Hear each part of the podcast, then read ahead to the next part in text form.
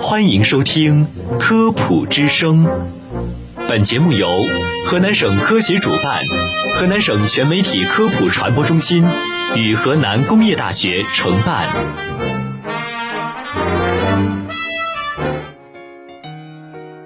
民以食为天，食以安为先。食之本不仅在于美食之色、香、味，更在乎美食之新鲜。安全，就让食安天下带您一起探索食品安全的世界。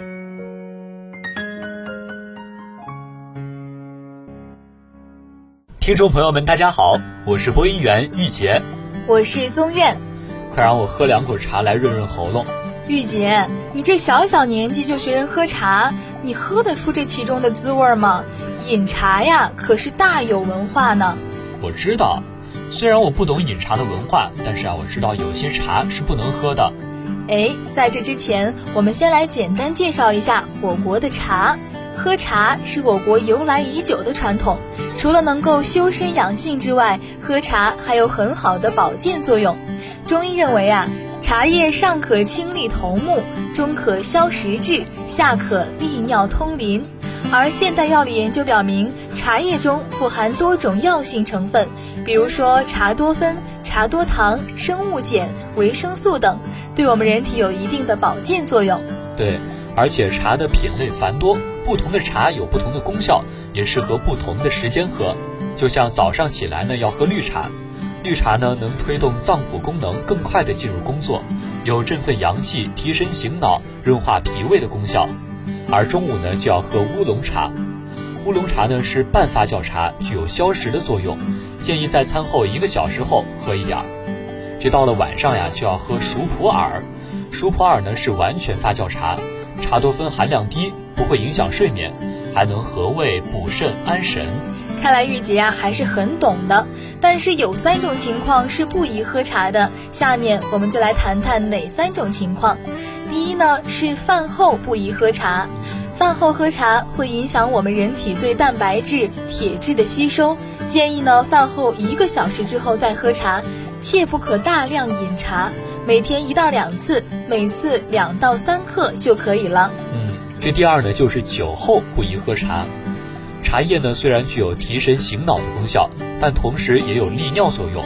会使大量未分解的乙醛直接通过肾脏，增加对肾脏的刺激和伤害。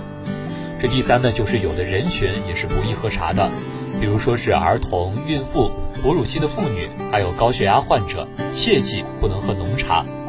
还有像肝病患者、冠心病人、神经衰弱者、贫血患者、尿结石患者不宜饮茶。除了这三种情况不适宜喝茶，还有三类茶也最好别喝。第一个呢是头道茶别喝，头道茶也就是洗茶，是冲泡茶叶的第一道茶水，这其中会带有部分灰尘杂质，因此不宜喝。洗茶时要注意啊，水量不应该过多，以刚刚没过干茶为宜，时间呢不可过长，不超过三秒为宜。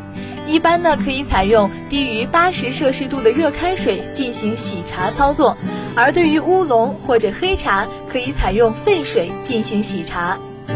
这第二种呢，就是酒泡的茶别喝，冲泡时间过长，茶叶中的茶多酚、茶汁物质会自动氧化，不仅啊茶汤色暗、味差、香低，失去了品味价值，茶叶中的维生素 C、氨基酸等因氧化而减少，也会失去营养价值。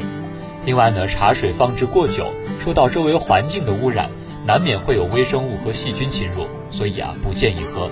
最后一种呢，就是建议不要喝浓茶。古人云：“淡茶温饮最养人。”长期使用浓茶，也就是投茶量大、冲泡时间过长、味道又苦又涩的茶，不仅容易使人过度兴奋，导致失眠。加大心脏、肾脏的负担，还会刺激胃黏膜，抑制机体对钙的吸收，增加疾病的风险。没错，只有正确合理的饮茶，才能在茶文化中细细的品味人生。